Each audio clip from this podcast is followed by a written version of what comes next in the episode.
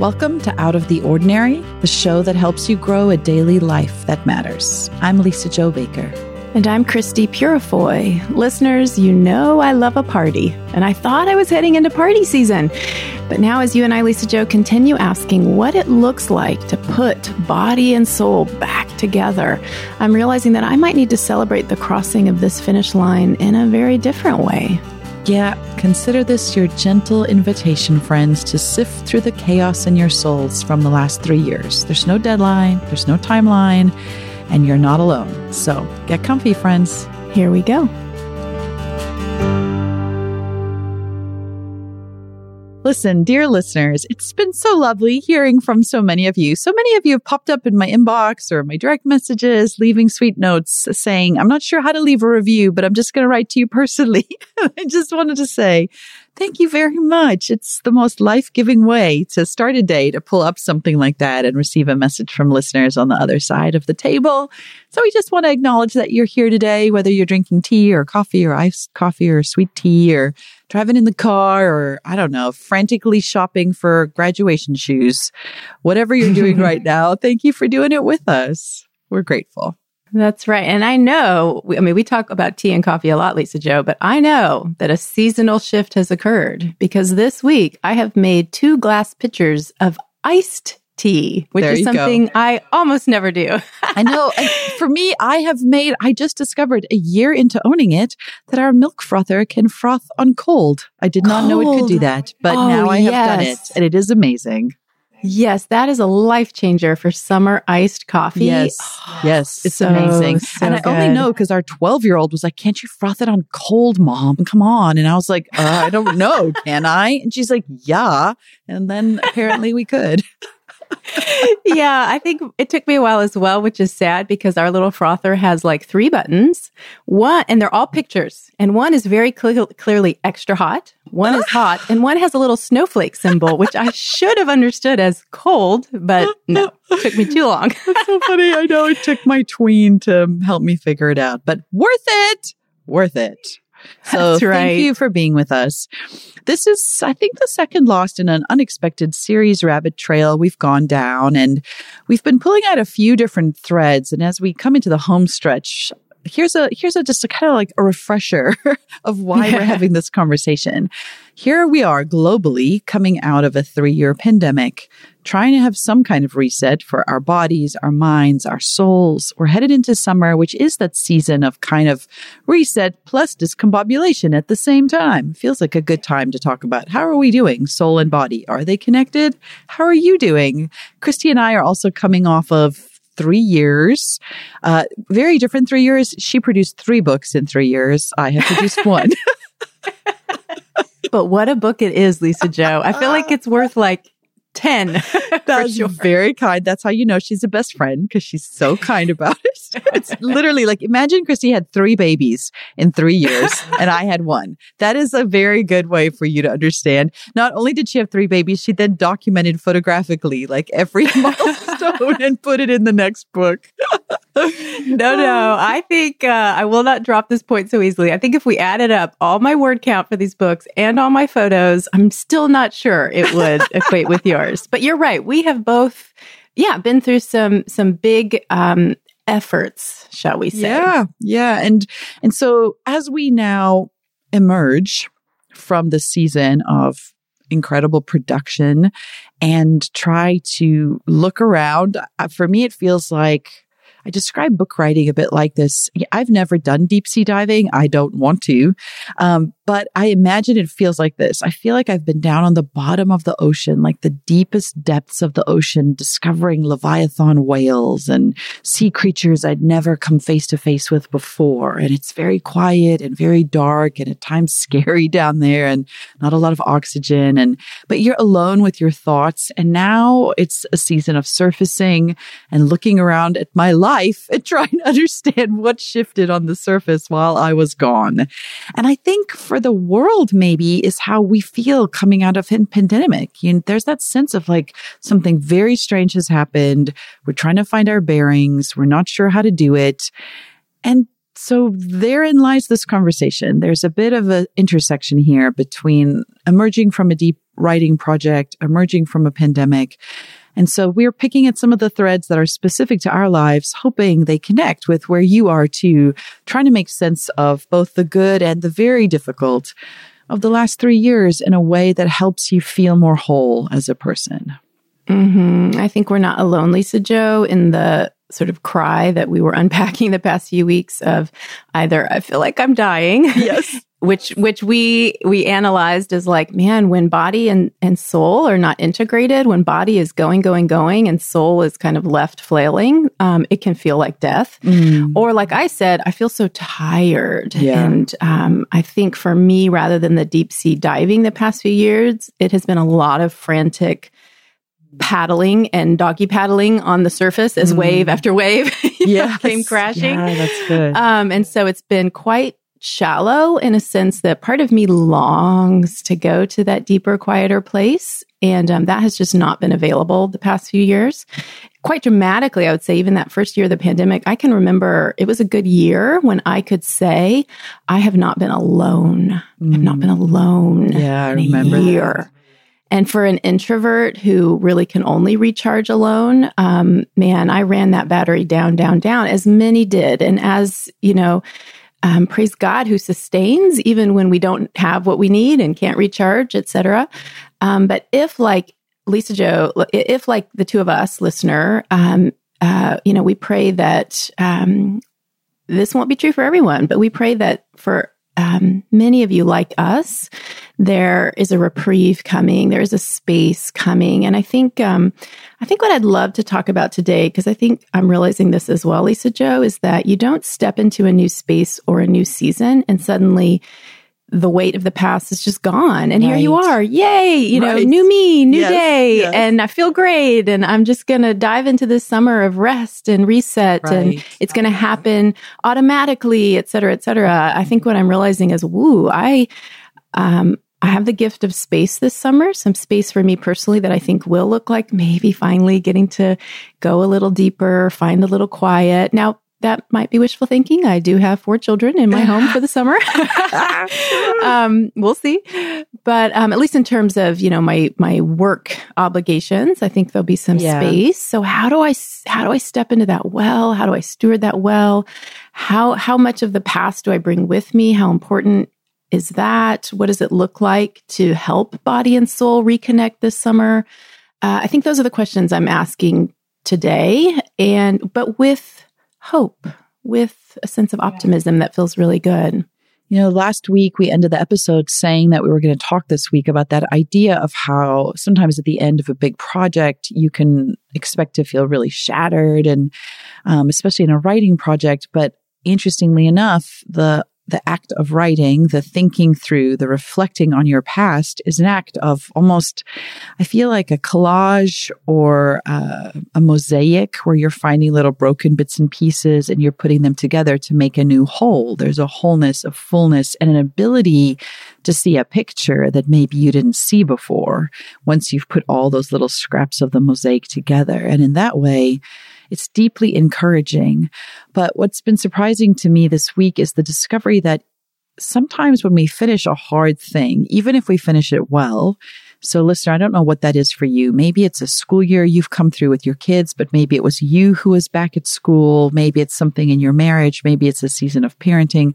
Maybe it's a big project at work. Like maybe there's a thing that's been really hard. Maybe there's a familiar, uh, familial relationship that's been challenging that you've been working at and working at and you're trying to make sense of and you've come to the other end of it. And now you feel like you're you're supposed to, and I put that in quotation marks, you're supposed to feel a certain way and you don't. And that can be jarring. So a lot of us coming out of the pandemic, you're supposed to feel, oh, yay, life is normal. Like we're back to how we used to be. And I think a lot of people don't feel that way. And we're trying to make sense of how we, how we're supposed to feel, how we do feel, why we feel that way. So for me last week, Um, and I, just an aside again, thank you for being free therapy for Lisa Jo as she processes finishing a book. but uh, you know, last week I felt so hopeful and excited, and the finish line was in sight, and I was about to turn the final book in, and um, we were heading into Memorial Day weekend, and I thought I would have this wonderful break and a weekend of rest, and it just did not play out that way. It it was you know trying to give time to my kids took chunks of the day, which meant I spent chunks of the night doing final changes on the book. And there were things that I still was talking through with my dad and catching and sort of having that panic of like, oh my gosh, what if I hadn't caught this? And uh, I ended up you know, being up till like two in the morning and the night before it was due. And just that feeling the next day of, wow, I don't feel closure. I don't feel closed. I don't feel delighted and delirious with joy and having crossed the finish line. Instead, honestly, Christie, I think I had a friend describe this to me a more accurate description of like my interior world the last two days has been sort of a mini PTSD. I felt like I've spent four years crawling across a minefield trying not to die, like trying not to step on a landmine related to something I was writing or how someone I was writing about would feel in real life or how a nation might respond to what I'm writing about. I kept thinking I was going to die and I didn't. I'm not dead. I turned it in and yet in my brain, I, I just like can't turn off that replay switch of like, what if I had done this? Or what if I forgot that? Or what if I didn't do that? And it has created in me like this incredible anxiety the last two days of just heightened levels of fight or flight emotion. And I just have thought a lot about the, uh, about the people listening, about friends we love and know who've been through traumatic things the last year, even good things there's this weird place of crossing a finish line where what do you do when it doesn't feel like you thought it would? And your body is clearly still trying to process something separate from your soul. I feel like that's what's happening. There's a disconnect somewhere. And in trying to create synthesis, I feel like all my nerves are just firing at once. And so I think what was helpful was just recognizing that. Like yesterday, in the last two days, I just kept saying, okay, body, like you are freaking out. I can tell, like it's going to be okay. We're going to move through it. But I, I do think it's probably not a unique experience to me. It's probably not unique just to writing a hard thing. And when we coming off the last three years, I'm guessing there are a lot of people who have had days maybe like that.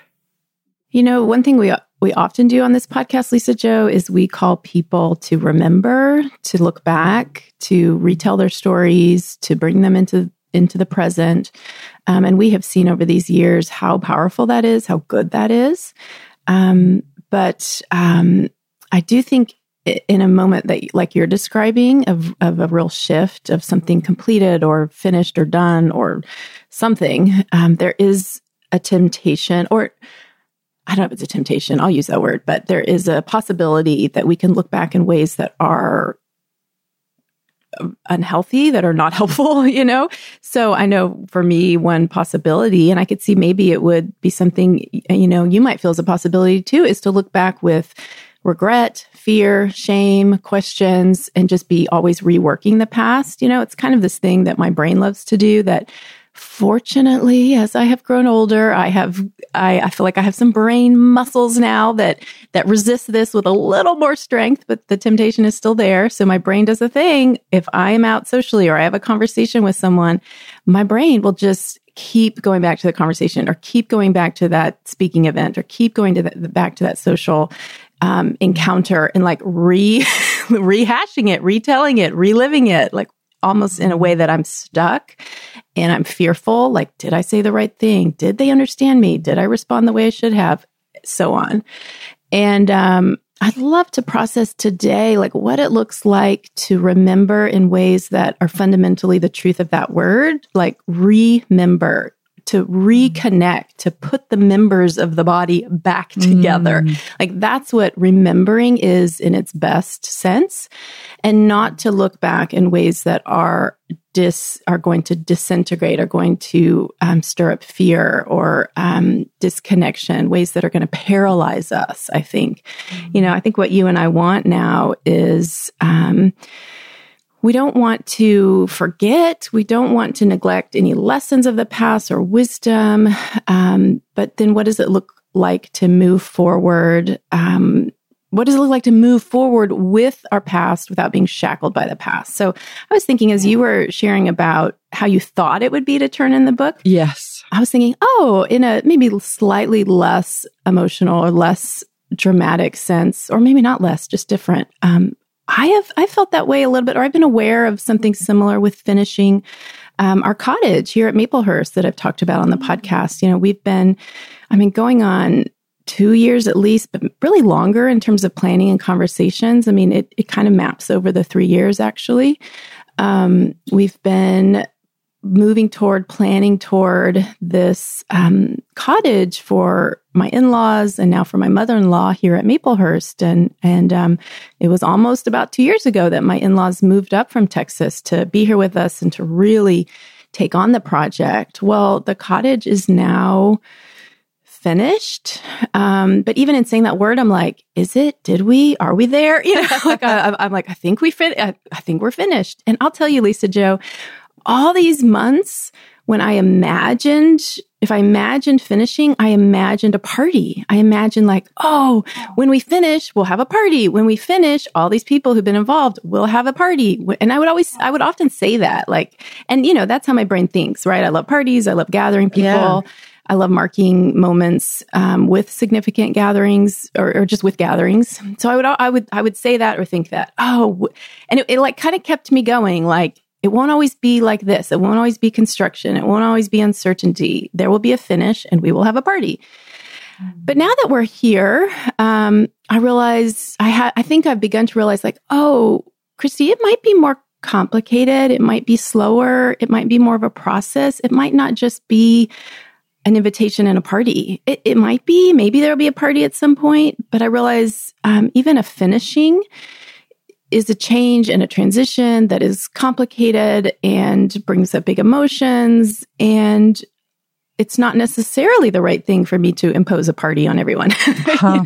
you know? yeah. Like that maybe isn't what the moment needs. Right. Or maybe it's not what it needs yet. Or maybe finishing is a process as well. And we're not quite ready to, we're not quite in the party mode of the finishing. I don't know. I, but I've, I've just realized like, oh, Christie, calm down about the party and actually pay attention to where you all are and what might actually be needed and what might actually be good and what might actually, yeah, be what, you know, the whole community, the whole family here at Maplehurst needs. And um, so, yeah, as you were sharing, I was like, oh, yeah, that's kind of what I've been thinking about. So I guess what I'm saying is, I think it, I think we get through some hard things by, by just imagining this it's almost like imagining a parade. you know, at the end there will be a parade. At the end there will be fireworks. At the end there will be birthday cake. I don't know, but actually, maybe what it feels like is um, is is less of a definitive moment, less of a finish line, and more of a finishing. And so, if it's a finishing, how do we enter into the finishing well what do we bring with us How, you know what is what is our posture in the finishing so I, I, have actually a little something to read in this book i've been going through this week unless before i jump into that lisa jo is there anything no, you wanted I, to say I about... like a good book segue. I like somebody yeah. else to tell me how I'm thinking and feeling. yeah, that'd be great. God bless writers who do that for us. So, um, I have been reading a, a wonderful book, uh, really enjoying it, called How to Inhabit Time um, by James K.A. Smith, um, a, a, philosopher, Christian philosopher, and um, professor. The subtitle, but it's written for a, a popular audience. It's not an academic work. Um, and the subtitle is Understanding the Past facing the future and living faithfully now, which I'm like, okay, yes, tell me about that.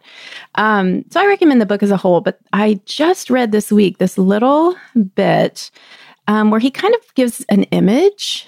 And the cool thing about images, especially we're having a conversation like this, where we're trying to, as you said, pull out certain threads, tease things apart, and and and discover certain answers. But sometimes, like linear thinking or rational thinking or this, this, this isn't going to get you there. But sometimes seeing a picture, you're like, oh, that's it. Now let me, yeah. let yes. me, let me spend some time with that picture because I think the truth is in that image. And I feel that way about this image, even if it's not maybe the kind of answer our rational minds know exactly what to do with. so he offers this picture that actually comes from mythology or a religious tradition in Ghana um, called Akan, A K A N. And um, there's a, a bird that is important in this mythology. And forgive me if I'm not using the right terms for this because I'm not, I hadn't, this is the first time learning about this, but it's called a Sankofa bird. And so let me just read what he says, how he describes this Sankofa bird. And really, what he's trying to do here is give us an image for um, thinking about our pasts in order to live well into the future, not to be shackled or paralyzed by shame, regret um, in an unhealthy way, but also not to be forgetful in an unhealthy way. So the um, so he says an important symbol is this the Sankofa bird. It's a majestic bird with its head turned back over its shoulder to look back, but the bird is moving forward, attentive to its past. In its mouth, it carries an egg or a seed, signifying life that is to come. It is a fundamentally futural symbol. So it's flying forward bearing the seeds of possibility. So it's about the future and about new life. Um, he says the look back is not a longing to return, but an awareness of where one has come from in order to live into the future well.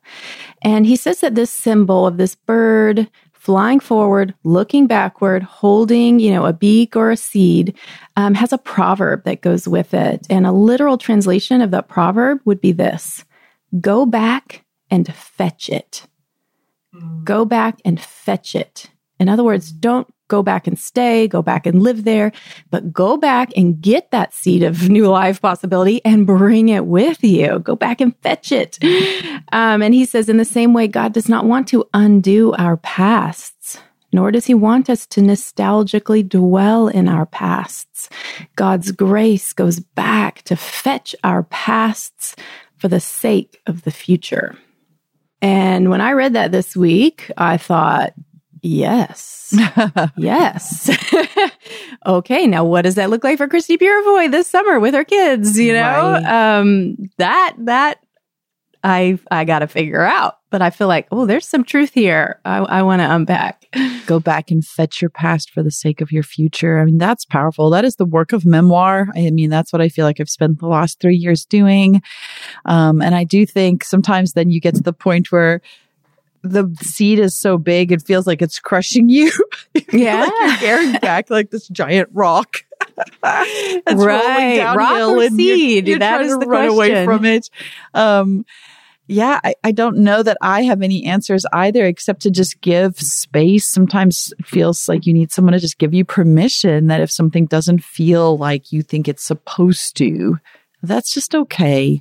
And it's weird when we live in a social media world that's always prescribing for us what it's supposed to look like or feel like when we accomplish or finish or even like Wednesday doing laundry, how it's supposed to look and feel. It feels like social media has an opinion on all of those things. And, um, I think it's okay that it doesn't, especially when you're coming off of three years where we don't quite have language even yet for what happened in these last three years. And we have children that are trying to process what it was like for them and, and they're trying to navigate milestones. And I just think part of what we have to do is give our bodies space to find language. And in my book, I talk a lot about language and how, um, often we don't have the right words for things. It takes time to figure out what they are. And so I think there's just a part of us that needs to give ourselves space to find language and words and time. And maybe, and I am telling this to myself in the, in the interim, we don't have to work at doing that. We can just continue on with the things that do bring joy, whether it's a slow walk or sitting in a patch of sunshine or going out for a late night ice cream run, like whatever that is this summer. Sometimes your brain does the work of figuring it out while you're just giving it space to do that, while your body is just giving your brain space because your body is slowing down. Hmm. Yeah, I think so. I think um, if there's a work of it, it is in going slow enough, perhaps, to actually feel what you're feeling and think what you're thinking. Um, I realize the temptation for me is that I have anticipated a, a, moment. I've anticipated when this is finished, when this is over, when I get past this deadline, when uh, this school year lets out, when the pandem- pandemic is over, et cetera, et cetera, uh, it will be like this and I will feel this and it will be so great. And instead, it can be disorienting to land in that moment and realize, oh, it's not how I pictured it. The feelings aren't how I pictured it. The what's happening isn't how I pictured. And um, for me, I can find that very disorienting. And I want, I, the temptation for me is to not even actually pay attention to what I'm actually feeling and actually thinking, but still be wearing this cloak of like, it's going to be a party. It's going to be party feelings um, without even pausing to realize, wait, actually, no, underneath that, I feel this. I feel this way. And, and I yeah. think like we cannot, I cannot really truly enter real rest and real restoration and a real reset of body and soul if I um, don't feel my feelings and think my actual thoughts because um, uh, because then I, I have driven I have allowed a wedge again between body and soul because the bot you know um, you know there's a lot of there's a good book that has this title and there's a lot of talk this day these days about how the body remembers. So if we're not allowing our mind our hearts our soul to be aware of some truths of our experience, the body will remember and um, the body will let you know with the panic feelings you described or with chronic pain or or something um, which isn't to say that all chronic pain or panicked feelings are, are have this explanation but um, we we know from listening to one another that this can happen. So i think if if the goal here is a reintegration and um, a resting into wholeness um, that it might also it might be sitting still enough with the ice cream cone, making the ice cream mm-hmm. run, and also sitting with the uncomfortable feelings and saying, okay, even though I finish and even though I'm having, I'm enjoying ice cream, I still feel sad or I still feel confused. And so I'm just going to sit with that and, um, and acknowledge that. I think that can be really powerful. Um, and I think, and so I think that's another, yeah, go ahead. It's powerful to acknowledge it sometimes in company. So kind of like you and I are doing mm, right now. And yeah. I know we oh, process yeah. differently. So for some people, it might be really powerful to just write it down. So like journal whether you type or, it yeah. or you have a journal or you write on the back of an envelope while you're in the carpool line or um, for me, I'm a verbal processor and sometimes I don't even need another person, but I need to feel like I'm coordinating. So like I can leave Christie a long voice message. And by the end of it, I feel better. I almost don't even need her to respond because I just needed a place where I could say out loud all the things I was feeling. But then I've had days where I really need a person on the other end of the line. And so I've had other friends I've FaceTimed with and had them say back to me, this is what I see. This is what I hear in what you're saying. This is what I think.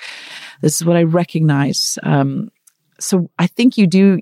I think step one is acknowledging it yourself. Step two is finding a way to process those feelings. So you can't just live with them indefinitely. You need them out. And so maybe you need to go deeper though. Maybe there's a therapist you need to talk to. And I was with a friend last night who was sharing she's going to therapy every other week and, and she doesn't have like a mass trauma she's working through, but this is part of like the maintenance, maintaining of soul and body, finding healthy ways to work through that. So I do think it's important to figure out, okay, what do I do with these things I'm identifying now, where do I put them? Because you do need a place for them, for them to go so that you can start to make sense and make meaning. Because that is what the act of writing or communication is about. It's making meaning out of chaos. It's the mosaic, right? It's being able to look at the chaos and the broken pieces and saying, Oh, I see, I see meaning here.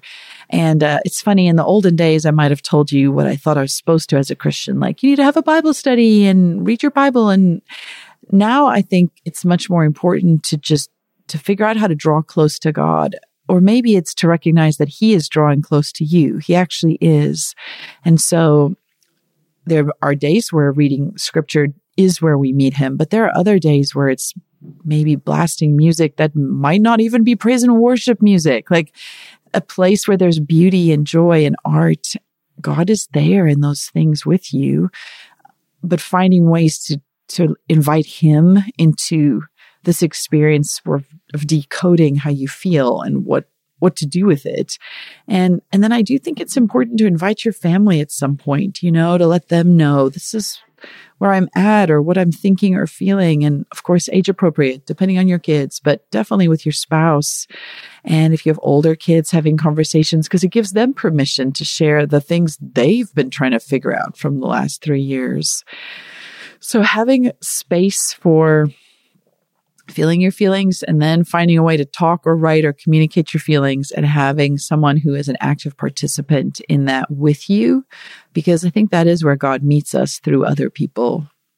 Hmm yeah. And I, i'm glad you mentioned that. Like i've been thinking about the presence of god just that phrase. I think we maybe sang in church on sunday a song with that phrase and then i feel like it turned up in a psalm i was praying this week um, which I'll have to go hunt it down to see if that, you know, what psalm. But um, anyway, there's just that word, the presence of the Lord, the presence of God. As Christians, we believe that God is present. Um, you know, one thing I've been talking about my kids lately is um, like Jesus coming back or the return, you know, that this is what mm. we believe that, you know, mm. um, Christ has died, Christ is risen, Christ will come again. Like that's what we believe. Um, but it's wrapped up in the sense that like also he never left. Yeah. um, he's yes. still present. Um, and that actually, I think Paul's language, I may have mentioned this on the podcast before, his language for the sec, what we sometimes call this second coming is glorious appearing. So he's here, but we're, we're waiting for that glorious appearing where we see face to face, but, but he's present. He never left. And, and, um, and my church t- tradition, we just um, celebrated Pentecost Sunday, which is like the birthday of the church because that's when um, uh, you know the Holy Spirit came and appeared as tongues of fire, flames, wind, and um, and then language. So we're we're returned to that, Lisa Jo. That when the Comforter came, the Spirit of God came, the presence of the risen Christ was with them. It looked like every kind of language, every kind of communication, and being able to tell this story with new power and a new ability to communicate, no matter where someone was from or what their past was or what tribe, you know, they originated from. Now, thanks to the Holy Spirit, the story could be told in every language and just the beauty and power of that. But yeah, as we've, you know, had Pentecost Sunday, that tangible reminder that, oh, yeah, God is with us still. Um, still, we can, you know, experience the presence of the Lord. I think, yeah, maybe that's what it will look like for me this summer. It's just to keep asking myself, like, God, where are you? help me to move in that direction. Help me. Okay. Oh, my thoughts are swirling. Okay. Help me to sit with you, Lord. Help me to bring these to your feet. Um, and you're right. Like tangibly, it might look like a hundred different things. It might look like scripture. Um, it might look like going to church and worship in that way. Um, it might mean FaceTiming a friend. It might mean playing your music too loud and rolling the windows down. I think it can look like all those things because that's really cool. Christ yeah. is everywhere. Yeah. But all of it will be about entering into the presence of the Lord because you're right. The truth is, we cannot process, figure out these things, heal ourselves. Like that is not happening. So we are not handing ourselves or anyone else a to do list or a checklist or a, okay, now go do this work. Instead, it can, it can be as beautifully simple and life giving as just entering the presence of the Lord or remembering you are in the presence of the Lord and drawing your attention to that. Totally preaching to myself here, Lisa Jo. that is what this show is about. yes. oh, well, I, it's been a good conversation. I think part of what we're saying here is it's a matter of kind of like that spring cleaning, summer cleaning of the soul, you know, paying mm-hmm. attention to the mess that's mm-hmm. gathered and piled up over the last few years and sorting through it. And so I think next week that will bring us to wrap up the conversation as we just sort of talk about that on a more practical level in our homes because that has become a thing over the last mm-hmm. three to four mm-hmm. years. mm-hmm. So yeah, we're decluttering our souls and our spaces, and we hope that it'll give you freedom to do the same and to know you're not alone and there's no set pace you have to accomplish it by. There's no deadline. Um, but there is the invitation to just keep moving through and sifting and sorting uh, because it is part of trying to make sense of what it looks like to be finishing, not finished. Mm, yep, that's the key.